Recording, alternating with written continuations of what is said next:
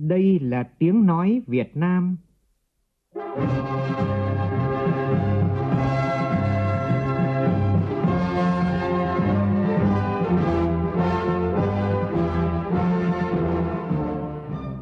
là tiếng nói Việt Nam, phát thanh từ Hà Nội, thủ đô nước Cộng hòa xã hội chủ nghĩa Việt Nam.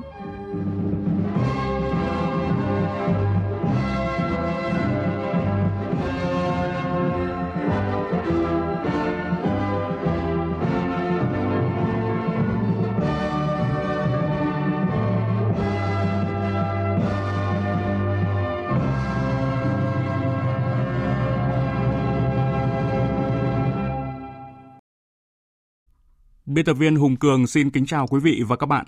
Mời quý vị và các bạn nghe chương trình Thời sự chiều của Đài Tiếng Nói Việt Nam. Chương trình có những nội dung chính sau đây.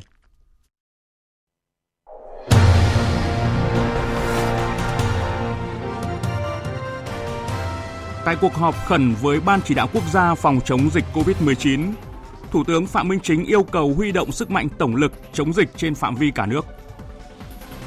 Sau gần một năm hiệp định EVFTA có hiệu lực, kim ngạch xuất nhập khẩu giữa Việt Nam và Liên minh châu Âu tăng 18,4% so với cùng kỳ năm trước đó. Bộ Nội vụ khẳng định chưa đề nghị lên cấp có thẩm quyền nào xem xét sáp nhập đơn vị hành chính cấp tỉnh. Bộ Giáo dục và Đào tạo chốt tổ chức thi đợt 2 kỳ thi tốt nghiệp trung học phổ thông năm 2021 này vào các ngày mùng 6 và mùng 7 tháng 8 tới. Trong phần tin quốc tế, gần 2 tỷ người Hồi giáo trên thế giới bắt đầu đón Tết Hiến sinh Eid al-Adha tiết lớn nhất trong năm của các tín đồ đạo hồi. Nga phóng thử tên lửa hành trình siêu thanh có tốc độ nhanh gấp 8 lần tốc độ âm thanh và tầm hoạt động có thể hơn 1.000 km.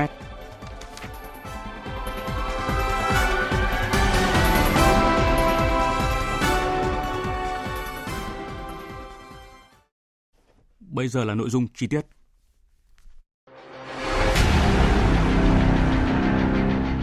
Đẩy lùi COVID-19, bảo vệ mình là bảo vệ cộng đồng.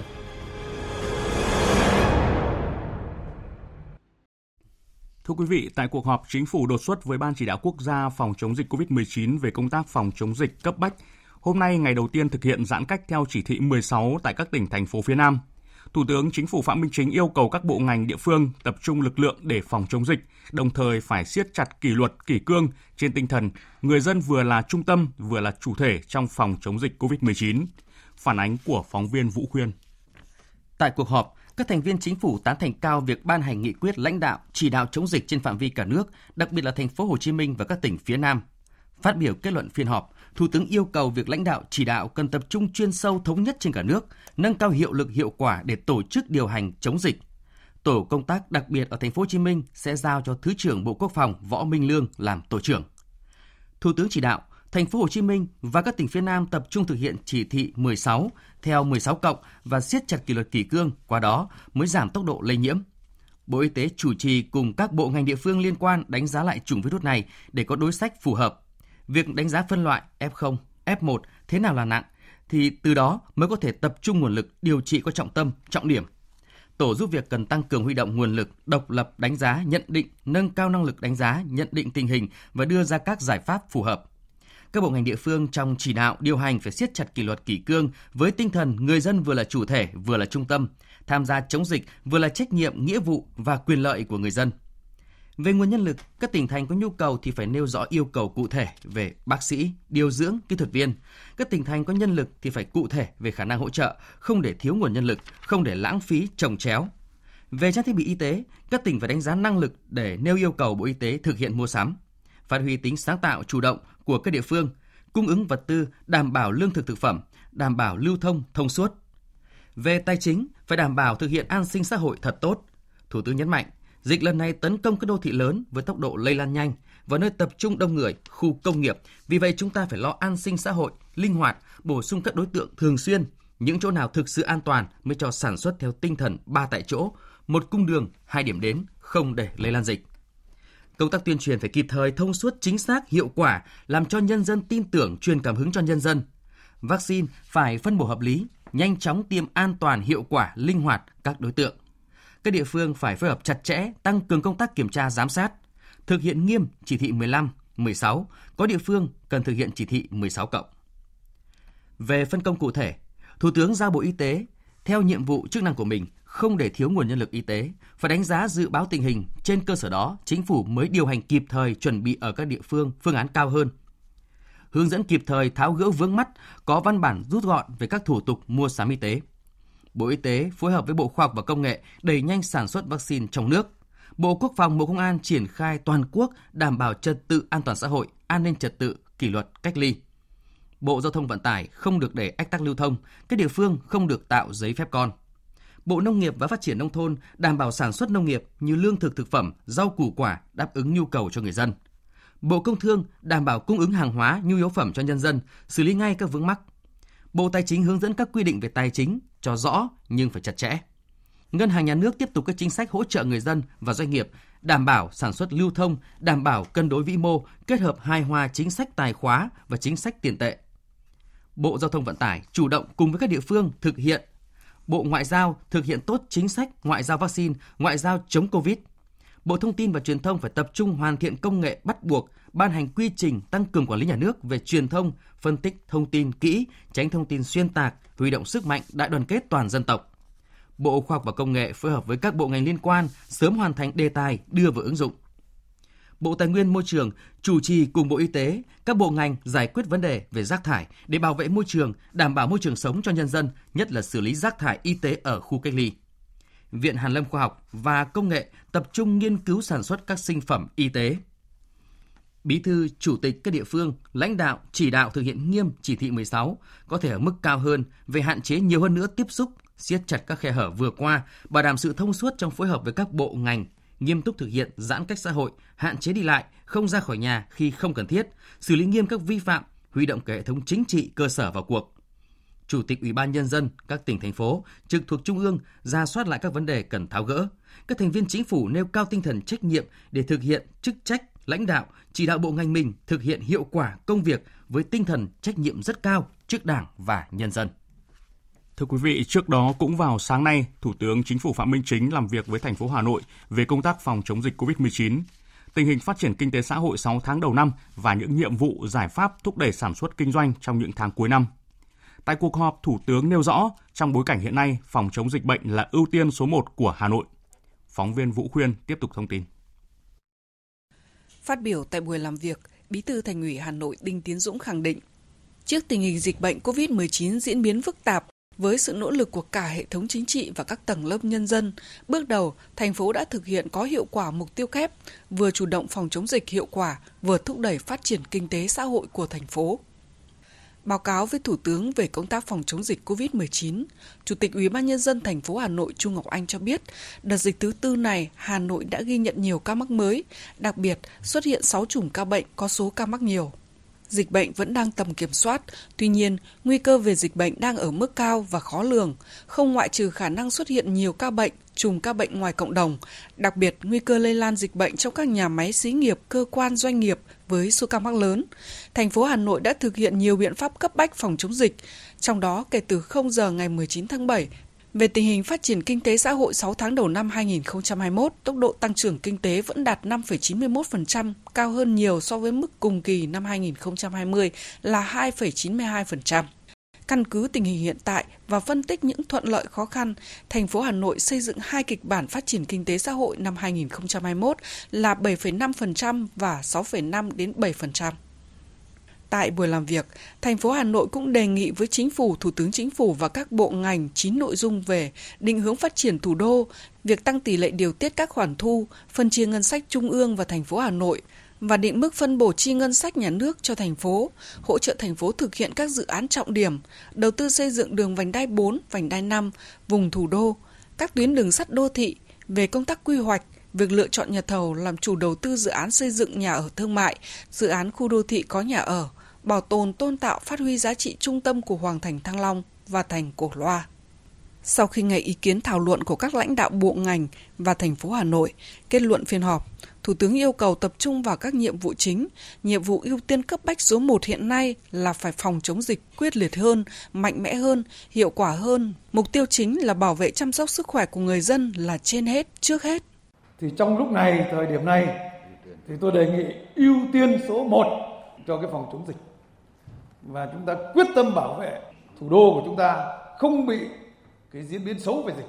Thì những cái chỗ nào an toàn trong phòng chống dịch thì chúng ta cũng phải tổ chức sản xuất kinh doanh cho nó tốt. Nhưng mà ưu tiên số 1 cho cái phòng chống dịch và chúng ta quyết tâm phải bảo vệ bằng được cái sự an toàn, an ninh cho nhân dân. Và chúng ta đặt mục tiêu bảo vệ, chăm sóc sức khỏe của người dân là trên hết là trước hết. Thủ tướng đề nghị thành phố phải quyết tâm hơn, mạnh mẽ quyết liệt hơn, phải rất nghiêm túc, tăng cường kiểm tra giám sát việc tổ chức thực hiện, bởi bài học kinh nghiệm ở một số nơi cho thấy những ngày đầu thì thực hiện nghiêm túc, nhưng những ngày sau lơ là chủ quan khiến dịch bùng phát mạnh. Trong lúc này, cần phải phát huy chủ động tối đa sức mạnh hệ thống cơ sở, lấy con người là trung tâm. Hạt nhân chính trị ở đây phải lãnh đạo chỉ đạo bằng được. Các cấp chính quyền phải cụ thể hóa và tổ chức thực hiện cộng với lại cái sự phối hợp của mặt trận tổ quốc và đoàn thể nhân dân. Và chúng ta lấy người dân đó, doanh nghiệp vừa là trung tâm vừa là chủ thể trong cái phòng chống dịch này. Bảo vệ người dân và bảo vệ chăm sóc sức khỏe của nhân dân lúc này là trên hết là trước hết. Nhưng mà cái chủ thể là người dân phải tham gia. Với tinh thần là vừa là trách nhiệm vừa là nghĩa vụ và vừa là quyền lợi của mỗi người dân trong bảo vệ chăm sóc sức khỏe cho cộng đồng cho cá nhân mình và trong xã hội. Thủ tướng nhấn mạnh tinh thần là chính phủ luôn sẵn sàng đồng hành cùng thành phố để giải quyết những khó khăn vướng mắc, những vấn đề tồn động vì sự phát triển của thủ đô. Thưa quý vị, theo cập nhật của Sở Y tế Hà Nội, Hà Nội vừa ghi nhận thêm 8 trường hợp mắc mới COVID-19. Và như vậy là tính đến thời điểm này, thủ đô ghi nhận 41 trường hợp mắc COVID-19 trong ngày hôm nay. Một thông tin tích cực tại thủ đô đó là tính đến trưa nay, các quận, huyện, thị xã đã lấy mẫu xét nghiệm SARS-CoV-2 của hơn 10.000 đối tượng nguy cơ cao trên địa bàn thành phố. 100% số mẫu này đã âm tính với SARS-CoV-2. Từ 0 giờ ngày hôm nay, Hà Nội phải dừng tất cả các dịch vụ không thiết yếu, người dân chỉ ra ngoài trong các trường hợp thực sự cần thiết. Ghi nhận của phóng viên Nguyên Nhung Gia Linh về thị trường hàng hóa thực phẩm trong ngày đầu thực hiện công điện 15 của Ủy ban nhân dân thành phố Hà Nội. Ngay từ sáng sớm, lực lượng chức năng địa phương trên địa bàn thành phố đã có mặt tại các tuyến phố, các chợ để giám sát, đề nghị các hộ tiểu thương thực hiện đúng quy định. Cũng không cần phải tích trữ như vậy bởi vì là hàng có bị cấm gì đâu, chỉ là cấm những cái cả hàng không cần thiết, những cái phục vụ và ăn uống thì vẫn đầy đủ mà mình thấy có thiếu gì đâu. Mình chỉ vẫn đi mua cho bình thường như hàng ngày của mình thôi. Mọi người cũng đi mua theo thói quen là mua mấy ngày liền từ khi có dịch chứ cũng không hẳn là tích trữ đâu. Hôm nay giãn cách là ngày đầu tiên nên là phải đi mua đồ để ăn dần nhưng mà cũng chỉ mua ít thôi, chắc chỉ trong 2 3 ngày thôi, không cần phải tích nhiều. Qua khảo sát của phóng viên, mặc dù lượng người mua tăng hơn so với ngày thường, nhưng tại hệ thống các siêu thị Vinmart, Hapro, trên kệ vẫn tràn đầy hàng hóa, giá cả vẫn ổn định như ngày thường. Trứng gà ta này bao nhiêu một chục đấy? 48 nghìn. Giá so với ngày thường chưa? Chị ơi, ở đây bọn em cam kết là không tăng giá. Người dân đi mua thực phẩm tại các siêu thị cũng rất hài lòng vì không gặp tình trạng khan hàng tăng giá. Hôm nay tôi thấy siêu thị vẫn đầy đủ, giá cả thì vẫn như mọi khi không không có gì là là, là đột biến cả. Giá cả vẫn thế mà, có gì đâu. Hàng hóa thì cũng không khan hiếm đâu, vẫn thế. Mà họ vẫn cung cấp đủ mà. Tại các chợ như chợ Hôm Đức Viên, chợ Cầu Giấy, chợ Nghĩa Tân, chợ Thành Công, các gian hàng không phải là thực phẩm thiết yếu đều đóng cửa. Các gian bán thực phẩm thiết yếu, rau củ quả vẫn dồi dào hàng hóa, cung cấp đầy đủ thực phẩm theo nhu cầu người dân. Giá cả tại các chợ cũng không tăng so với ngày thường. Tuy nhiên, tại một số ít chợ dân sinh còn có tình trạng người dân thiếu thông tin dẫn tới mua tích trữ, gây ra khan hiếm rau xanh và trứng cục bộ. Ngày hôm nay cũng là ngày đầu tiên người dân trong khu vực đồng bằng sông Cửu Long thực hiện giãn cách xã hội theo chỉ thị 16 của Thủ tướng Chính phủ. Người dân ở trong khu vực đồng tình ủng hộ tham gia tích cực để cùng với các cấp chính quyền sớm đẩy lùi dịch bệnh nguy hiểm này. Nhóm phóng viên thường trú khu vực đồng bằng sông Cửu Long phản ánh. Nhờ làm tốt công tác thông tin tuyên truyền nên người dân doanh nghiệp tỉnh Bến Tre đã thực hiện nghiêm chỉ thị này. Số người ra đường giảm rõ rệt, tình hình buôn bán kinh doanh đã thu hẹp, đảm bảo khoảng cách an toàn. Tại tỉnh Tiền Giang, Ủy ban Nhân dân tỉnh có văn bản quy định không cho người từ địa phương khác vào địa bàn tỉnh. Riêng các doanh nghiệp cơ sở sản xuất kinh doanh ở tỉnh Tiền Giang, phần lớn đã có phương án 3 tại chỗ, đảm bảo an toàn, dịch bệnh và ổn định sản xuất, tạm hoãn công việc chưa cấp thiết của các cơ quan nhà nước để tập trung nguồn lực cho công tác phòng chống dịch trên địa bàn. Ông Phạm Văn Trọng, Phó Chủ tịch Ủy ban Nhân dân tỉnh Tiền Giang, chia sẻ có thể nói qua một ngày thực hiện chỉ thị 16 của Thủ tướng Chính phủ đó thì bước đầu chúng tôi đánh giá ý thức của người dân là ngày càng được nâng lên. Trên đường phố hay là vùng nông thôn số lượng người đi ra cũng hạn chế bớt. Cái thứ hai á, trong cái hoạt động sản xuất kinh doanh là cái phương án bán tại chỗ trên địa bàn tỉnh Tiền Giang có thể triển khai sớm so với một số tỉnh khác chúng tôi vẫn luôn luôn bám theo cái quan điểm là gì? Là thực hiện để đạt mục tiêu kép vừa phòng chống dịch mà vừa bảo đảm duy trì sản xuất kinh doanh. À, cố gắng duy trì hoạt động các doanh nghiệp các cơ sở sản xuất kinh doanh. Thì đến giờ thì cơ bản là chúng tôi tương đối là nó ổn định rồi. Tại tỉnh Hậu Giang, lãnh đạo tỉnh cho biết sẽ đảm bảo cung ứng kịp thời đầy đủ lương thực thực phẩm, nhu yếu phẩm cho người dân. Đối với các nơi có chợ đã bị phong tỏa, Sở Công Thương tỉnh phối hợp với Ủy ban Nhân dân cấp huyện chỉ đạo các đơn vị có liên quan như phòng kinh tế, phòng kinh tế và hạ tầng, trung tâm thương mại, siêu thị, cửa hàng bách hóa xanh, tổ chức bán hàng hóa đến tay người tiêu dùng bằng nhiều hình thức phù hợp như bán hàng online, qua điện thoại, Hiện các địa phương trong tỉnh đang tiếp tục tuyên truyền khuyến cáo người dân không quá lo lắng, đổ xô đi mua hàng hóa thiết yếu, tích trữ, mà nên giữ bình tĩnh mua sắm hợp lý, đặc biệt là thực hiện nghiêm chỉ thị 16 của Thủ tướng Chính phủ. Ông Trương Cảnh Tuyên, Phó Chủ tịch Thường trực Ủy ban Nhân dân tỉnh Hậu Giang cho biết. Tính đến thời điểm hiện nay thì trên địa bàn tỉnh Hậu Giang chưa xuất hiện cái tình trạng khan hiếm hàng hóa phục vụ với nhu cầu thiết yếu của người dân. Chúng tôi yêu cầu Sở Công Thương cùng phối hợp với Sở Nông nghiệp để kết nối làm sao cái hàng nông sản của người dân Hậu Giang sản xuất ra vào cho các cửa hàng tiện lợi để phục vụ cái nhu cầu ăn uống sinh hoạt của người dân. Chúng tôi yêu cầu là Sở Công Thương phối hợp với Cục Quản lý thị trường để làm sao có cái quản lý chặt chẽ những cái hàng giả, hàng nhái về nâng giá không không phù hợp. Trước tình hình dịch bệnh diễn biến phức tạp tại Cần Thơ, ông Trần Việt Trường, Chủ tịch Ủy ban nhân dân thành phố chỉ đạo kích hoạt và điều hành hoạt động bệnh viện giả chiến tại quận Bình Thủy với quy mô 100 giường. Chủ tịch Ủy ban nhân dân thành phố yêu cầu Sở Công Thương phải đảm bảo cung ứng đầy đủ hàng hóa thiết yếu phục vụ nhu cầu của người dân thành phố. Tính đến 17 giờ ngày 18 tháng 7, Cần Thơ đã ghi nhận 138 ca mắc COVID-19, Trước tình hình dịch đang diễn biến phức tạp có thể lây lan trên diện rộng nhằm đảm bảo khả năng đáp ứng và tiếp nhận cách ly, Ủy ban nhân dân thành phố giao Bộ Chỉ huy quân sự thành phố, Ủy ban nhân dân các quận, huyện, Bình Thủy, Ô Môn, Phong Điền, Cờ Đỏ kích hoạt ngay 13 điểm cách ly còn lại. Tiếp theo là cụm tin vắn liên quan đến tình hình chống dịch tại các địa phương. Tại Hải Phòng, từ hôm nay, thành phố yêu cầu người dân không ra khỏi nhà sau 22 giờ. Người từ Hà Nội đến Hải Phòng bắt buộc phải có phiếu kết quả xét nghiệm âm tính trong vòng 48 giờ.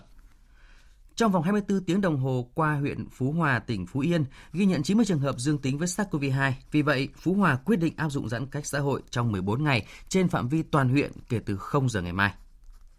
800 chiếc máy thở vừa được Vietnam Airlines hỗ trợ vận chuyển từ Hà Nội vào thành phố Hồ Chí Minh.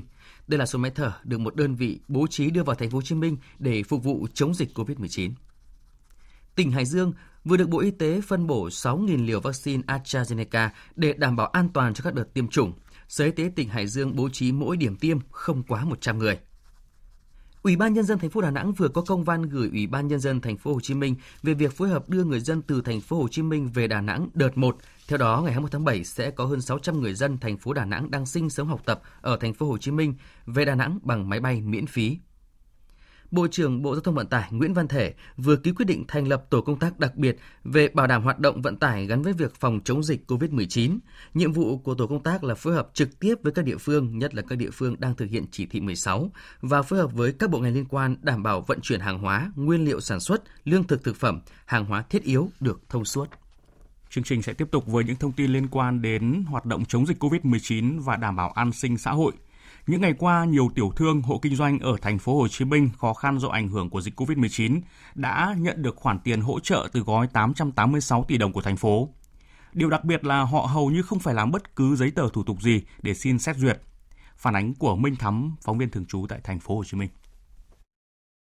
Song song với việc chi trả hỗ trợ cho người lao động tự do thông qua hình thức chuyển khoản hoặc cử cán bộ phường đến tận nhà để trao tiền, thì hiện nay các địa phương của thành phố Hồ Chí Minh cũng đang gấp rút tiến hành việc lập danh sách và chi trả khoản hỗ trợ cho các tiểu thương chợ truyền thống, các hộ kinh doanh cá thể bị ảnh hưởng bởi dịch Covid-19 theo nghị quyết số 09 năm 2021 của Hội đồng nhân dân thành phố.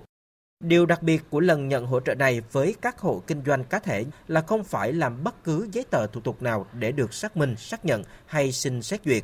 Chị Nguyễn Diễm Phúc, chủ một tiệm bán giày dép trên đường Nguyễn Thái Sơn, quận Gò Vấp cho biết đã được nhận số tiền hỗ trợ rất dễ dàng và chị đánh giá cao việc triển khai công tác này của chính quyền địa phương.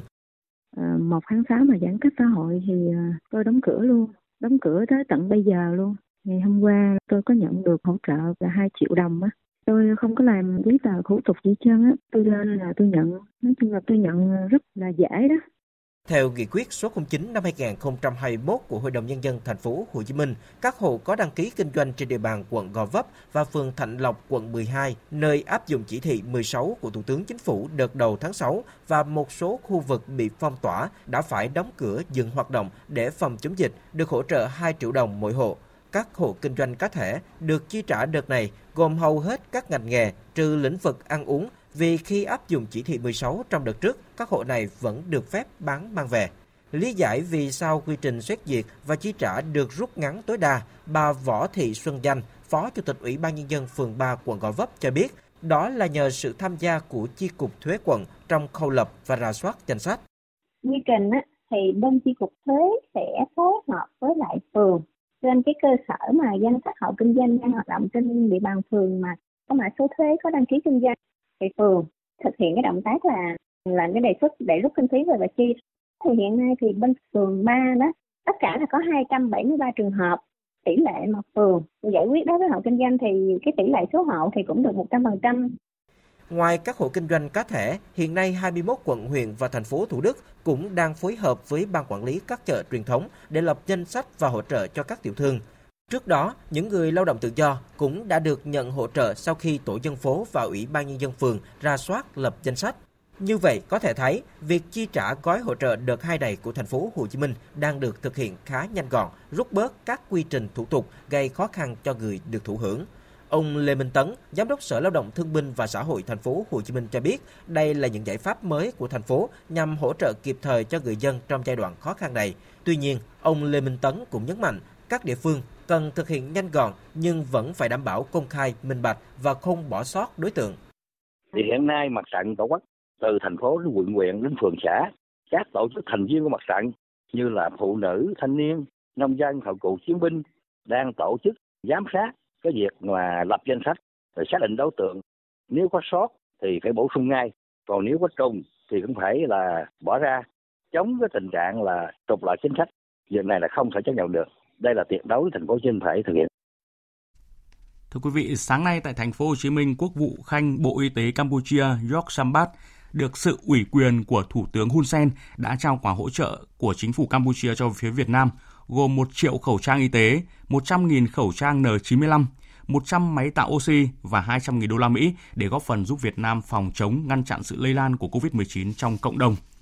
Và cùng thời điểm, tại thủ đô Phnom Penh đã diễn ra buổi lễ trao tặng tiền mặt, trang thiết bị y tế của chính phủ Campuchia, Hội chữ thập thập đỏ Campuchia và Hội hữu nghị Campuchia Việt Nam trao tặng nhân dân Việt Nam để hỗ trợ Việt Nam phòng chống dịch COVID-19. Phóng viên thường trú Đài Tiếng nói Việt Nam tại Campuchia đưa tin. Đại sứ Việt Nam tại Campuchia, Vũ Quang Minh đã đại diện phía Việt Nam tiếp nhận 100.000 đô la Mỹ của Hội chữ thập đỏ Campuchia do phu nhân Thủ tướng Hun Sen, bà Bundani làm chủ tịch, tặng Hội chữ thập đỏ Việt Nam.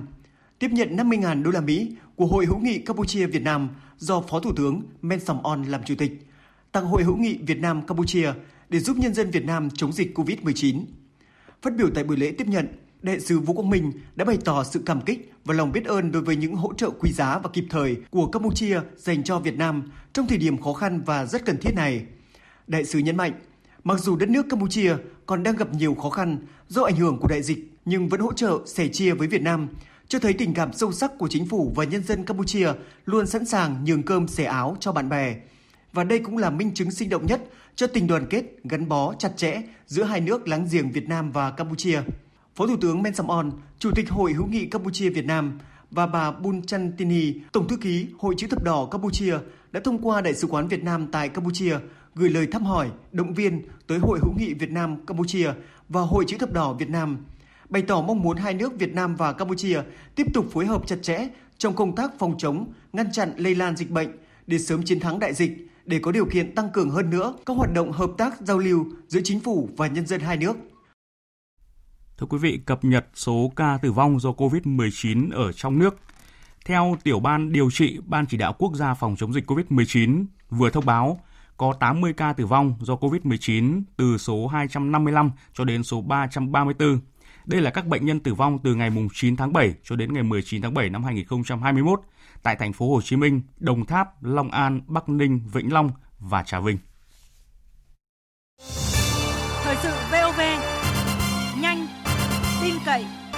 Hấp dẫn. Mời quý vị nghe tiếp chương trình Thời sự chiều của Đài Tiếng Nói Việt Nam. Thưa quý vị, ngày mai ngày 20 tháng 7 năm 2021, thực hiện quy định của Hiến pháp và Luật Tổ chức Quốc hội, kỳ họp thứ nhất của Quốc hội nước Cộng hòa xã hội chủ nghĩa Việt Nam khóa 15 sẽ khai mạc trọng thể tại nhà Quốc hội thủ đô Hà Nội. Thời gian qua, Ủy ban Thường vụ Quốc hội, Chính phủ, Hội đồng dân tộc, các ủy ban của Quốc hội, các đoàn đại biểu Quốc hội, các vị đại biểu Quốc hội và các cơ quan, tổ chức, cá nhân hữu quan đã khẩn trương chuẩn bị các nội dung trình Quốc hội xem xét, quyết định tại kỳ họp thứ nhất. Để chuẩn bị cho phiên khai mạc kỳ họp, trước đó vào 14 giờ chiều nay, Quốc hội tiến hành họp chủ bị. Tại phiên họp, các vị đại biểu Quốc hội nghe Chủ tịch Quốc hội khóa 14 Vương Đình Huệ phát biểu, nghe Ủy viên Ủy ban Thường vụ Quốc hội, Tổng thư ký Quốc hội khóa 14, Chủ nhiệm Văn phòng Quốc hội Bùi Văn Cường báo cáo tiếp thu giải trình chỉnh lý dự kiến chương trình kỳ họp. Sau đó Quốc hội tiến hành thảo luận và biểu quyết thông qua chương trình kỳ họp thứ nhất Quốc hội khóa 15. Tiếp đó các đại biểu Quốc hội được hướng dẫn sử dụng hệ thống kỹ thuật tại hội trường và một số thiết bị phần mềm khác. Các đoàn đại biểu Quốc hội họp để bầu trưởng đoàn đại biểu Quốc hội, phó trưởng đoàn đại biểu Quốc hội. Thưa quý vị, kỳ họp thứ nhất Quốc hội khóa 15 sẽ khai mạc vào ngày mai tại nhà Quốc hội. Kỳ họp này có vai trò rất quan trọng, đặt nền móng cho hoạt động của Quốc hội khóa 15 sẽ tiến hành bầu phê chuẩn kiện toàn nhân sự các chức danh lãnh đạo của các cơ quan nhà nước, quyết định các kế hoạch kinh tế, xã hội, tài chính, ngân sách, đầu tư công, chương trình mục tiêu quốc gia để tạo khung khổ cho việc triển khai thực hiện trong nhiệm kỳ 5 năm tới. Ghi nhận của phóng viên Lại Hoa trước kỳ họp thứ nhất. Công tác tổ chức nhân sự cấp cao của nhà nước là nội dung trọng tâm của kỳ họp đầu tiên trong nhiệm kỳ của Quốc hội khóa 15 theo quy định của Hiến pháp năm 2013, ngay sau khi được Quốc hội bầu, Chủ tịch Quốc hội, Chủ tịch nước, Thủ tướng Chính phủ, Tránh án, Tòa án Nhân dân tối cao sẽ làm lễ tuyên thệ trước Quốc hội. Tổ chức bộ máy cơ cấu của chính phủ sẽ kiện toàn 27 chức danh gồm Thủ tướng, 4 Phó Thủ tướng và 18 Bộ trưởng, 4 Thủ trưởng cơ quan ngang bộ. Đề án đã được cân nhắc và xem xét kỹ lưỡng trên cơ sở đánh giá tổng kết nhiệm kỳ của chính phủ 2016-2021 và trên cơ sở cân nhắc tổng thể về công tác cán bộ. Cùng với công tác nhân sự, Quốc hội sẽ quyết định những vấn đề về kinh tế, xã hội, tài chính, ngân sách nhà nước 6 tháng qua và phương hướng giải pháp cho 6 tháng cuối năm, đặc biệt là chương trình cả nhiệm kỳ Quốc hội khóa 15. Đó là chương trình về phát triển kinh tế xã hội, về đầu tư công, về tài chính ngân sách, đặc biệt là nợ công và những vấn đề liên quan đến lĩnh vực tài chính giai đoạn 2021-2025. Tổng thư ký, chủ nhiệm văn phòng Quốc hội Bùi Văn Cường khẳng định. Nếu chúng ta không quyết định chương trình 5 năm về phát triển kinh tế xã hội thì sẽ rất khó khăn cho chính phủ trong việc triển khai điều hành cụ thể. Đây là thể chế nghị quyết đại hội 13 của Đảng thì Quốc hội là cơ quan quyền lực nhà nước cao nhất phải thông qua được những chủ trương này. Và nếu chúng ta thông qua chậm thì rõ ràng là lĩnh vực về đầu tư công sẽ rất khó khăn. Càng chậm thì càng làm cho thúc đẩy phát triển của chúng ta chậm hơn. Mặc dù đang chịu ảnh hưởng của dịch COVID-19 với diễn biến phức tạp, khó lường, nhưng trong kế hoạch kinh tế xã hội, chính phủ vẫn tiếp tục nỗ lực để nền kinh tế tăng trưởng trở lại. Phó chủ nhiệm Ủy ban Kinh tế của Quốc hội Nguyễn Minh Sơn lý giải. Không điều chỉnh chỉ tiêu về tăng trưởng. Lý do gì sao? là vẫn bám theo cái nghị quyết 124 của Quốc hội để thực hiện đồng bộ tất cả các cái nhiệm vụ, giải pháp Quốc hội khóa 14 đã giao nhiệm vụ cho chính phủ. Tại thời điểm đó thì Quốc hội cũng đã đánh giá hết sức là tổng thể và lường trước tất cả các mặt tác động của đại dịch Covid đến nền kinh tế và cũng đưa ra để phấn đấu cao nhất và giao nhiệm vụ chính phủ phấn đấu cao nhất trong ờ, thời gian tới để đạt mục tiêu kết quả đề ra. Chương trình kỳ họp đã được rút ngắn 5 ngày so với dự kiến, làm việc cả trong ngày nghỉ. Các đại biểu Quốc hội đến từ 19 địa phương có dịch sẽ được đưa đón riêng, ở nhà khách riêng và ngồi họp riêng một khu vực trong phòng họp riêng hồng. Tổng thư ký, chủ nhiệm văn phòng Quốc hội Bùi Văn Cường cho biết thêm. Về nguyên tắc thì khi về Hà Nội, nếu như công dân bình thường thì phải cách ly. Nhưng mà Thủ tướng Chính phủ đã quyết định đối với những đại biểu này đã xét nghiệm 3 lần âm tính rồi à, đã tiêm vaccine thì tiến hành về họp bình thường. Tuy nhiên thì vẫn thực hiện rất nghiêm các cái quy định về phòng chống dịch. Và hiện nay chúng tôi cũng có cả phương án dự phòng. Nếu trường hợp phát hiện đại biểu có những cái biểu hiện thì sẽ có cái phòng họp riêng để cách ly ra nhưng mà vẫn tham dự tất cả nội dung của kỳ họp và vẫn thực hiện các cái nhiệm vụ bỏ phiếu như bình thường. Tất cả đã sẵn sàng cho kỳ họp thứ nhất Quốc hội khóa 15 diễn ra an toàn và thành công. Thưa quý vị, phiên khai mạc kỳ họp thứ nhất Quốc hội khóa 15 sẽ được Đài Tiếng Nói Việt Nam tường thuật trực tiếp lúc 7 giờ 55 phút ngày mai trên kênh Thời sự VOV1. Mời quý vị và các bạn chú ý đón nghe. Chương trình Thời sự chiều nay sẽ được tiếp tục với những nội dung quan trọng khác. Ngày hôm nay tại Bình Phước, Ủy viên Bộ Chính trị, Bí thư Trung ương Đảng, trưởng ban tổ chức Trung ương Trương Thị Mai đã trao quyết định của Bộ Chính trị phân công ông Nguyễn Mạnh Cường giữ chức vụ Bí thư tỉnh ủy Bình Phước nhiệm kỳ từ năm 2020 đến năm 2025. Trước khi được điều động, chỉ định làm bí thư tỉnh ủy Bình Phước, ông Nguyễn Mạnh Cường là ủy viên Trung ương Đảng khóa 13, bí thư Đảng ủy, phó trưởng ban đối ngoại Trung ương. Phát biểu tại buổi lễ, bà Trương Thị Mai mong muốn ông Nguyễn Mạnh Cường cùng Ban chấp hành, Ban thường vụ tỉnh ủy Bình Phước sẽ đoàn kết, nỗ lực, hoàn thành tốt nhiệm vụ được giao, cùng cả nước thực hiện thắng lợi mục tiêu kép, vừa phòng chống dịch, vừa phát triển kinh tế. Trước đó, ông Nguyễn Văn Lợi, Bí thư tỉnh ủy Bình Phước đã được Bộ Chính trị điều động, chỉ định làm Bí thư tỉnh ủy Bình Dương nhiệm kỳ 2020-2025. Tại buổi họp báo tại Hà Nội sáng nay, Thứ trưởng Bộ Nội vụ Nguyễn Duy Thăng nhấn mạnh, Bộ Nội vụ chưa đề nghị lên chính phủ và các cấp có thẩm quyền xem xét sáp nhập bất cứ một đơn vị hành chính cấp tỉnh nào. Tin của phóng viên Phương Thoa. Theo Thứ trưởng Bộ Nội vụ Nguyễn Duy Thăng, giai đoạn 2019-2021, việc sắp xếp đơn vị hành chính cấp huyện, cấp xã đạt kết quả tích cực, theo đó giảm được 8 đơn vị hành chính cấp huyện và 563 đơn vị hành chính cấp xã. Hiện Bộ Nội vụ đang xây dựng báo cáo tổng kết liên quan đến việc thời gian gần đây một số cơ quan báo chí đưa thông tin đề xuất sáp nhập đơn vị hành chính cấp tỉnh. Thứ trưởng Bộ Nội vụ Nguyễn Duy Thăng cho biết, đến thời điểm này, Bộ chưa đề nghị lên chính phủ và các cấp có thẩm quyền xem xét sát nhập bất cứ một đơn vị hành chính cấp tỉnh nào, bởi đây là vấn đề quan trọng cần được nghiên cứu thấu đáo, thận trọng, kỹ lưỡng trên cơ sở lý luận và thực tiễn. Là trên cơ sở tiêu chuẩn của đơn vị hành chính mà được Ủy ban Thường vụ Quốc hội khóa 15 thông qua Bộ Nội vụ sẽ tiếp tục đề xuất đẩy mạnh việc thực hiện sắp xếp đơn vị hành chính cấp huyện cấp xã trong cái giai đoạn 2022-2026 và định hướng 2030 kết hợp với việc mà sắp xếp thôn tổ dân phố theo cái chủ trương của Đảng, nghị quyết của Quốc hội, chỉ đạo của Chính phủ và Thủ tướng Chính phủ. Đại diện lãnh đạo Bộ Nội vụ cũng cho biết căn cứ văn kiện Đại hội Đảng toàn quốc lần thứ 13 về tiếp tục đẩy mạnh sắp xếp các đơn vị hành chính cấp huyện, cấp xã, nghiên cứu triển khai thực hiện ở cấp tỉnh phù hợp với quy định tổng thể đơn vị hành chính các cấp, nghị quyết 18 của Hội nghị Trung ương 6 khóa 12 và nghị quyết số 50 của Chính phủ về chương trình hành động của Chính phủ thực hiện nghị quyết Đại hội 13 của Đảng. Bộ Nội vụ có trách nhiệm nghiên cứu, xem xét, chuẩn bị xây dựng đề án thực hiện thí điểm sắp xếp đơn vị hành chính cấp tỉnh theo đúng đường lối chủ trương của Đảng và pháp luật của nhà nước. Theo quy định của Hiệp định EVFTA và thống nhất giữa Việt Nam và Liên minh châu Âu EU, Hai bên đã tổ chức phiên họp lần thứ nhất của Ủy ban Thương mại của hiệp định này vào lúc 14 giờ chiều nay theo giờ Việt Nam, theo hình thức trực tuyến. Phiên họp được tiến hành dưới sự đồng chủ trì của Bộ trưởng Bộ Công Thương Nguyễn Hồng Diên và Phó Chủ tịch Ủy ban châu Âu kiêm Cao ủy Thương mại Liên minh châu Âu Vandit Dombrovskis. Phóng viên Nguyên Long thông tin. Hiệp định EVFTA chính thức hiệu lực từ ngày 1 tháng 8 năm 2020.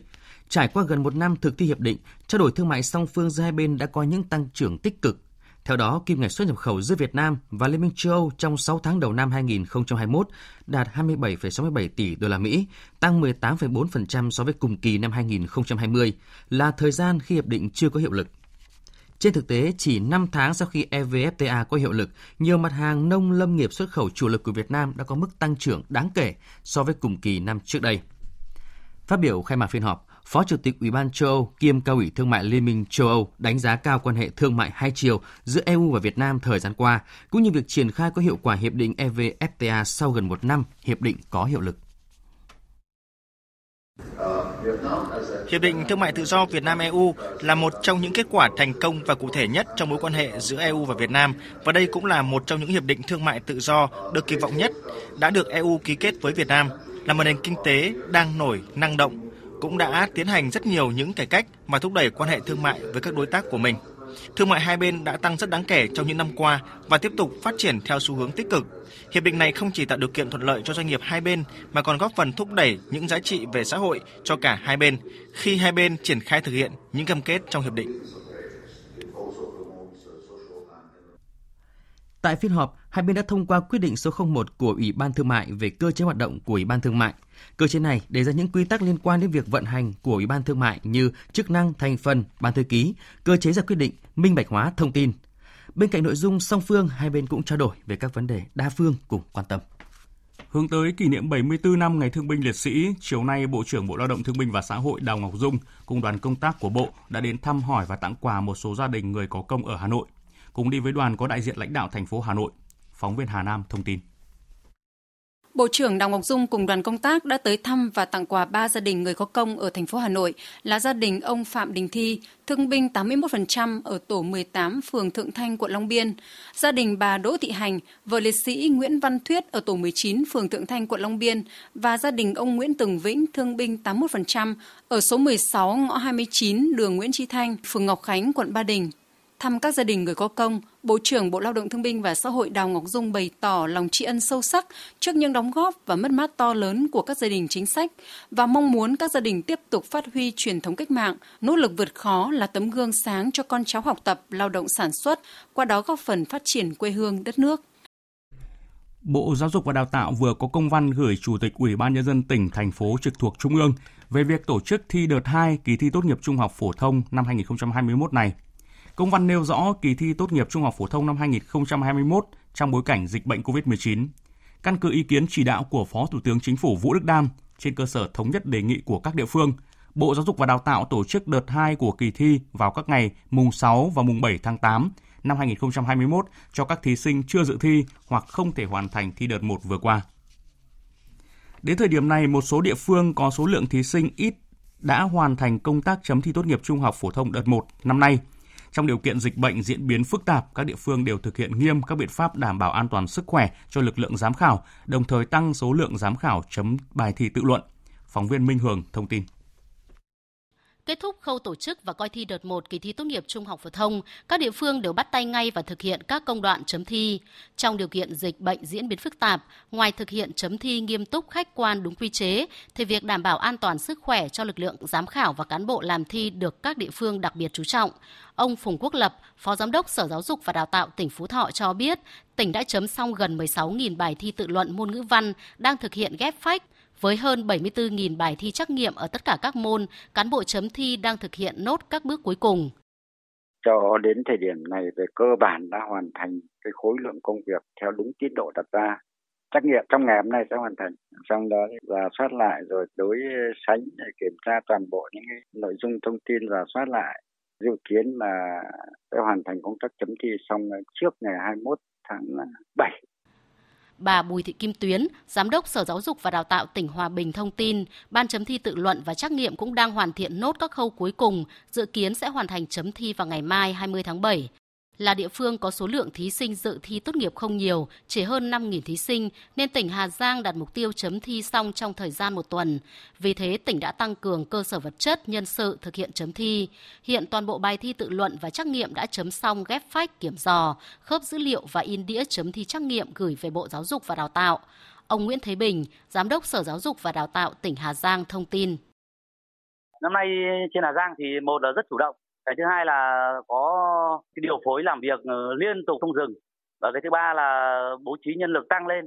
Môn tư luận thì hiện nay là chúng tôi đang huy động là trên 30 cặp, gần 70 giáo viên, tăng số lượng lên từ gấp rưỡi. Cái thứ tư là thiết bị chấm trắc nghiệm thì được ờ, bổ sung thêm một cái bộ mới nữa, tức là sử dụng song song. Thế cho nên là khối lượng công việc thì đáp ứng theo quy định với các địa phương có số lượng thí sinh đông như thành phố Hà Nội, thành phố Hồ Chí Minh cũng đang thực hiện chấm thi theo đúng tiến độ.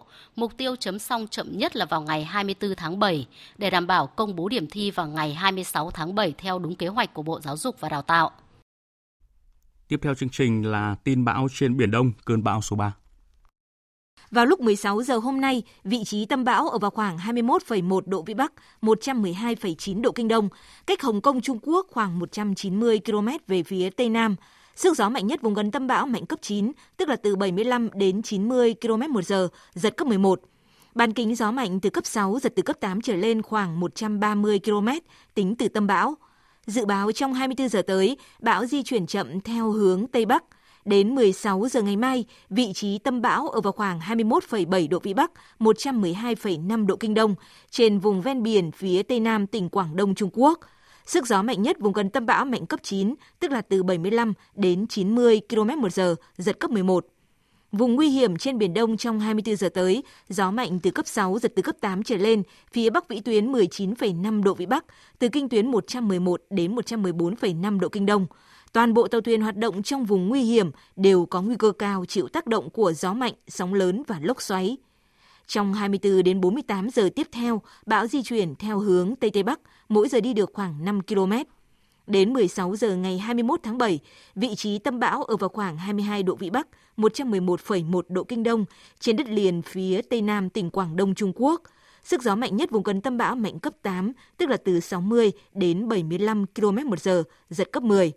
Trong 48 đến 72 giờ tiếp theo, bão có khả năng đổi hướng di chuyển theo hướng Tây Tây Nam, mỗi giờ đi được khoảng 5 km và suy yếu thành áp thấp nhiệt đới. Đến 16 giờ ngày 22 tháng 7, vị trí tâm áp thấp nhiệt đới ở vào khoảng 21,4 độ Vĩ Bắc, 110 độ Kinh Đông, trên khu vực phía Bắc của bán đảo Lôi Châu, Trung Quốc. Sức gió mạnh nhất vùng gần tâm áp thấp nhiệt đới mạnh cấp 7, tức là từ 50 đến 60 km một giờ, giật cấp 9. Trong 72 đến 96 giờ tiếp theo, áp thấp nhiệt đới có khả năng đổi hướng di chuyển về phía Nam, mỗi giờ đi được khoảng 5 km cảnh báo cấp độ rủi ro thiên tai trên vùng biển phía Bắc khu vực Bắc Biển Đông cấp 3. Cảnh báo gió mạnh trên biển, ở vùng biển phía Bắc khu vực Bắc Biển Đông có gió mạnh cấp 6, cấp 7, vùng gần tâm bão mạnh cấp 8, cấp 9, giật cấp 11, sóng biển cao từ 2 mét rưỡi đến 5 mét, biển động rất mạnh. Vùng biển từ Bình Thuận đến Cà Mau, khu vực giữa và Nam Biển Đông, bao gồm cả vùng biển quần đảo Trường Sa, có gió Tây Nam cấp 5, có lúc cấp 6, giật cấp 7, cấp 8, sóng biển cao từ 2 đến 3 mét biển động. Khu vực Biển Đông bao gồm cả vùng biển quần đảo Hoàng Sa và Trường Sa, vùng biển từ Bình Thuận đến Cà Mau và từ Cà Mau đến Kiên Giang có mưa rào và rông. Trong mưa rông có khả năng xảy ra lốc xoáy và gió giật mạnh. Những thông tin tiếp theo về cơn bão số 3 sẽ được chúng tôi liên tục cập nhật trong các bản tin và chương trình thời sự của Đài Tiếng Nói Việt Nam. Quý vị và các bạn chú ý theo dõi.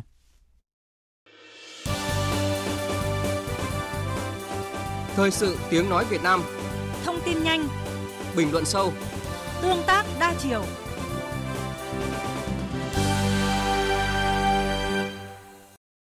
Quý vị và các bạn đang nghe chương trình Thời sự chiều của Đài Tiếng Nói Việt Nam.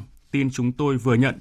Chiều nay, Thủ tướng Chính phủ Phạm Minh Chính đã điện đàm với Tổng thống Philippines Rodrigo Duterte nhân dịp kỷ niệm 45 năm thiết lập quan hệ ngoại giao Việt Nam-Philippines 12 tháng 7 năm 1976, 12 tháng 7 năm 2021.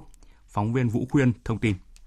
Tổng thống Rodrigo Duterte đánh giá cao các thành tựu của Việt Nam trong ứng phó đại dịch COVID-19 và phát triển kinh tế xã hội, đồng thời khẳng định chính phủ và nhân dân Philippines luôn coi trọng, gìn giữ và phát triển mối quan hệ đối tác chiến lược tốt đẹp giữa hai nước. Tổng thống Duterte bày tỏ sự biết ơn chân thành về sự hỗ trợ đầy ý nghĩa trên tinh thần đối tác chiến lược mà Việt Nam đã dành cho Philippines trong thời gian qua. Cảm ơn Việt Nam đã ủng hộ vật tư y tế giúp Philippines ứng phó đại dịch COVID-19.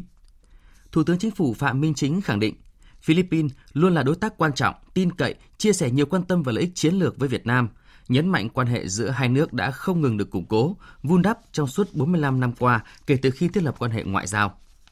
Hai nhà lãnh đạo nhất trí phối hợp chặt chẽ thúc đẩy quan hệ Việt Nam-Philippines trên mọi lĩnh vực, tập trung vào các trọng tâm như triển khai hiệu quả chương trình hành động giai đoạn 2019-2024, thúc đẩy trao đổi đoàn, tiếp xúc cấp cao, các cấp, sớm triển khai các cơ chế hợp tác song phương theo hình thức linh hoạt, tiếp tục triển khai các hoạt động kỷ niệm 45 năm thiết lập quan hệ ngoại giao, thúc đẩy làm sâu sắc hơn nữa hợp tác an ninh quốc phòng, thương mại đầu tư, tạo thuận lợi và khuyến khích các doanh nghiệp hai nước đầu tư kinh doanh trong các ngành hai bên có tiềm năng và thế mạnh.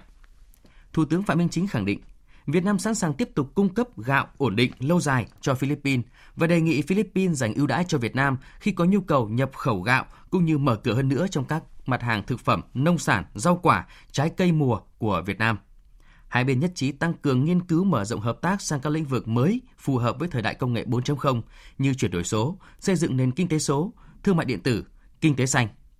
Hai nhà lãnh đạo nhất trí vaccine là chiến lược quan trọng để ứng phó với đại dịch COVID-19 và hướng tới phục hồi kinh tế xã hội bền vững. Thủ tướng Phạm Minh Chính nhấn mạnh, hai bên cần tích cực hợp tác để tiếp cận bình đẳng nguồn vaccine trên thế giới hiện nay, nhất là đối với các nước đang phát triển. Bên cạnh đó, nghiên cứu các biện pháp tạo thuận lợi cho đi lại, trong đó có thúc đẩy sớm, nối lại các đường bay thương mại giữa hai nước, đảm bảo chuỗi cung ứng hàng hóa, vật tư y tế liên tục không bị gián đoạn. Tổng thống Philippines hoan nghênh và đánh giá cao đề xuất của Thủ tướng Phạm Minh Chính liên quan đến tiếp cận bình đẳng nguồn vaccine.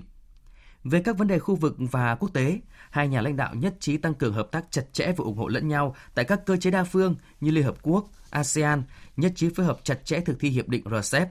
Thủ tướng cũng chúc mừng Philippines đảm nhiệm thành công vai trò điều phối quan hệ ASEAN-Trung Quốc.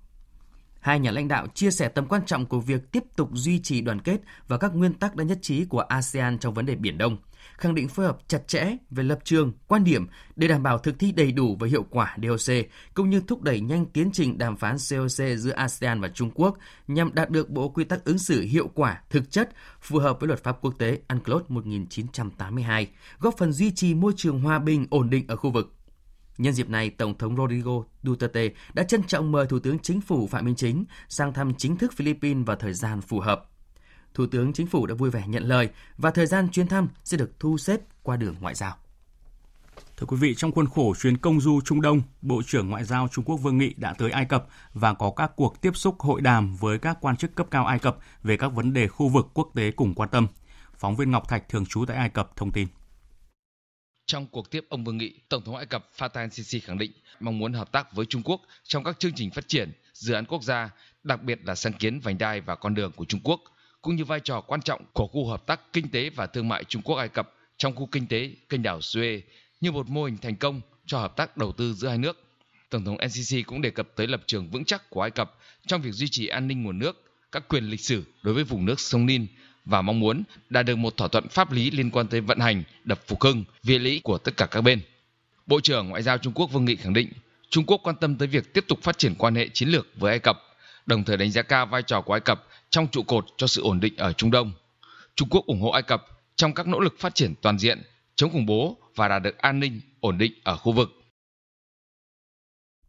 Nga ngày hôm nay cho biết đã tiến hành thử tên lửa siêu thanh. Tên lửa này đạt tốc độ bay nhanh gấp 8 lần tốc độ âm thanh, có thể tấn công các mục tiêu trên biển và mặt đất. Tốc độ đạt hơn 11.000 km một giờ, tầm hoạt động trên 1.000 km. Giới chức Nga nêu rõ tên lửa sẽ được triển khai trên các tàu chiến và tàu ngầm. Tổng thống Nga Vladimir Putin cho biết tên lửa siêu thanh là một phần trong thế hệ vũ khí mới của Nga, có thể tấn công hầu hết các mục tiêu và tránh được lá chắn tên lửa do Mỹ chế tạo. Thông tin về dịch COVID-19, Lào tiếp tục phong tỏa thủ đô Viên Chăn đến hết ngày 3 tháng 8. Đây là lần thứ 6 liên tiếp Lào quyết định gia hạn phong tỏa thủ đô. Phóng viên Trần Tuấn Đặng Thùy, thường trú tại Viên Chăn của Lào thông tin.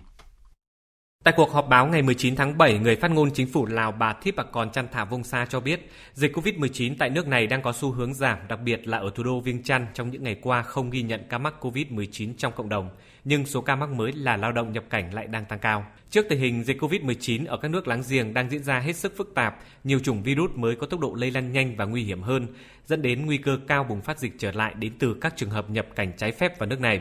Vì vậy, chính phủ Lào hết sức lo lắng và quyết định tiếp tục gia hạn lệnh phong tỏa thủ đô đến ngày 3 tháng 8. Nếu lao động Lào trở về nước qua các cửa khẩu chính ngạch sẽ thuận tiện cho công việc kiểm tra, xét nghiệm, sàng lọc COVID. Còn nếu nhập cảnh trái phép sẽ dẫn đến nguy cơ cao bùng phát dịch trở lại trong cộng đồng. Vì vậy, việc tiếp tục thực hiện các biện pháp phong tỏa thêm 15 ngày là rất cần thiết nhằm ngăn chặn sự lây lan của dịch COVID-19 một cách hiệu quả và hạn chế tối đa ảnh hưởng tới nền kinh tế. Chính phủ Lào cũng yêu cầu các cơ quan chức năng và các địa phương, đặc biệt là các tỉnh giáp biên, tăng cường tuần tra, kiểm soát biên giới, ngăn chặn nhập cảnh trái phép, đồng thời kêu gọi người dân cần tuân thủ chặt chẽ các quy định phòng chống dịch để sớm đưa cuộc sống trở lại bình thường mới. Toàn bộ các biện pháp hạn chế được thiết lập từ tháng 3 năm ngoái nhằm ngăn chặn đại dịch COVID-19 tại Anh ngày hôm nay được gỡ bỏ. Phóng viên Quang Dũng, thường trú Đài Tiếng Nói Việt Nam tại Pháp, theo dõi khu vực Tây Âu thông tin. Theo quyết định mới, mọi hàng quán dịch vụ tại Anh sẽ được hoạt động bình thường như trước đại dịch. Người dân cũng không bắt buộc phải đeo khẩu trang hay giữ khoảng cách. Tuy nhiên, các ý kiến chỉ trích quyết định này của chính phủ Anh đang ngày càng gay gắt, đặc biệt sau khi chính Bộ trưởng Y tế Anh Sajid Javid mắc COVID-19 cách đây 2 ngày. Còn Thủ tướng Anh Boris Johnson cũng phải cách ly do tiếp xúc gần với ông Javid. Cách đây vài ngày, hơn 1.200 nhà khoa học trên khắp thế giới cũng gửi thư kêu gọi chính phủ Anh dừng ngay lập tức kế hoạch này, vì cho rằng việc nước Anh thả cửa sẽ đe dọa công tác chống dịch của toàn thế giới khi các biến thể virus chống vaccine có điều kiện phát triển và lây lan. Phát biểu với người dân Anh khi đang tự cách ly, ông Boris Johnson cũng kêu gọi người dân Anh hết sức thận trọng và cần chú ý đi tiêm mũi vaccine thứ hai nhằm đảm bảo tỷ lệ tiêm vaccine tại Anh đạt mức có thể tạo nên miễn dịch cộng đồng trong thời gian tới. Từ chiều tối nay, gần 2 tỷ người Hồi giáo trên thế giới bắt đầu đón Tết Hiến sinh Eid al-Adha, Tết lớn nhất trong năm của các tín đồ đạo hồi. Đây là năm thứ hai người Hồi giáo phải đón Tết Hiến sinh bên cạnh việc duy trì các biện pháp phòng chống dịch COVID-19 vốn còn khá phức tạp. Dẫu vậy, tinh thần cao đẹp của dịp Tết và đức hy sinh, sự sẻ chia giữa con người không vì thế mà vơi đi. Tổng hợp của biên tập viên Đình Nam. Từ nhiều ngày nay, người dân Hồi giáo trên khắp thế giới đã gấp rút chuẩn bị cho Tết Hiến sinh An Adha. Họ dọn dẹp nhà cửa, mua sắm quần áo mới và chuẩn bị đồ ăn. Những chợ gia súc đã trở nên tấp nập hơn so với những ngày thường khi các loại gia súc như bò, cừu, dê, lạc đà từ những vùng nông thôn đổ về. Dù tấp nập hơn ngày thường, thế nhưng theo các chủ buôn, doanh số bán hàng năm nay không thể bằng các năm trước do những tác động từ dịch Covid-19. Tài chính của người dân khó khăn hơn cũng như tâm lý lo sợ e dè mua sắm chỗ đông người. Anh Kanater Al Khairia, một chủ trang trại cừu ở thủ đô Cairo, Ai Cập cho biết. Số lượng khách hàng năm nay mua ít hơn so với mọi năm do ảnh hưởng của dịch bệnh cũng như giá cừu tăng cao, khiến nhiều người dân không có đủ tiền để mua một con cừu. Trong bối cảnh cuộc sống khó khăn hơn vì dịch bệnh, tinh thần cao đẹp về sự hy sinh, đức tính sẻ chia của lễ Tết hiến sinh càng cần thể hiện rõ hơn. Tại Indonesia, quốc gia Hồi giáo đông nhất thế giới, nhiều nhóm tình nguyện đã tiến hành phân phát thức ăn tới tận nhà những người mắc Covid-19 đang điều trị tại nhà do tình trạng bệnh viện tại quốc gia này quá tải. Tại giải Gaza, năm nay Tết Hiến sinh sẽ buồn hơn với nhiều người dân khi họ mất đi người thân trong cuộc giao tranh đẫm máu 11 ngày với phía Israel vừa qua. Nhiều hành động thiện nguyện cũng đã được thực hiện để giúp đỡ những người ở lại vơi đi nỗi buồn. Chúng tôi đã mua cho những đứa trẻ mất đi người thân những bộ quần áo mới, đến chơi Tết với chúng để chúng vơi đi nỗi buồn, để chúng có một cái Tết hạnh phúc, ý nghĩa và có thể sống một cuộc sống bình thường.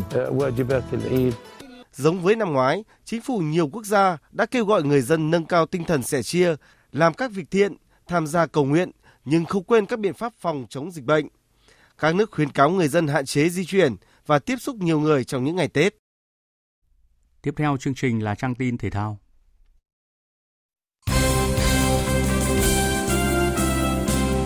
Thưa quý vị và các bạn, đêm qua đoàn thể thao Việt Nam đã lên đường sang Nhật Bản chính thức bước vào hành trình Olympic Tokyo 2020. Sau những nỗ lực tập luyện trong thời gian vừa qua, thì các vận động viên đã rất sẵn sàng để thể hiện được tài năng của mình tại sân chơi thế giới. Đoàn thể thao Việt Nam chia thành nhiều tốp nhỏ để đến sân bay Nội Bài. Nhóm vận động viên, huấn luyện viên tập luyện tại thành phố Hồ Chí Minh đã có mặt tại Hà Nội từ buổi chiều để chờ nhập đoàn. Tất cả đều sẵn sàng lên đường tham dự một kỳ Olympic đặc biệt nhất trong lịch sử. Ông Trần Đức Phấn, trưởng đoàn thể thao Việt Nam tham dự Olympic Tokyo 2020 cho biết.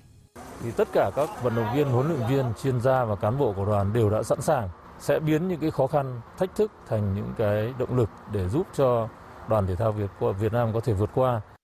Ngoài hành trang, tất cả các thành viên của đoàn thể thao Việt Nam còn phải mang theo nhiều giấy tờ quan trọng để làm thủ tục như giấy xác nhận tiêm vaccine COVID-19, giấy xét nghiệm âm tính và tải phần mềm khai báo y tế tại Olympic Tokyo. Vào lúc 6 giờ sáng nay theo giờ Việt Nam thì chuyến bay chở đoàn thể thao Việt Nam đã hạ cánh xuống sân bay quốc tế Narita của Nhật Bản. Tại đây các thành viên của đoàn thể thao Việt Nam tiếp tục được lấy mẫu xét nghiệm COVID-19 trước khi nhập làng vận động viên của Olympic. Anh Bùi Hùng, phóng viên Đài Tiếng nói Việt Nam thường trú tại Nhật Bản, thông tin Hiện tại, à, tất cả các làng vận động viên ở thủ đô Tokyo và các tỉnh thành có các trận đấu diễn ra trong khuôn khổ Thế vận hội à, đã và đang đón các đoàn thể thao.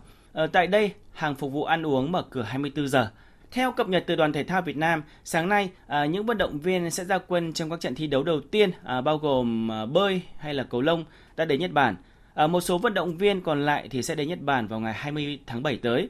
À, cũng theo thông tin mới nhất mà phóng viên thường trú Đài tiếng nói Việt Nam à, tại Nhật Bản vừa nhận được từ Hội người Việt Nam tại Nhật Bản, thì hội này cũng vừa trao tặng 43 thiết bị Wi-Fi miễn phí à, cho các thành viên trong đoàn thể thao Việt Nam ngay sau khi đoàn đến sân bay Narita vào sáng nay.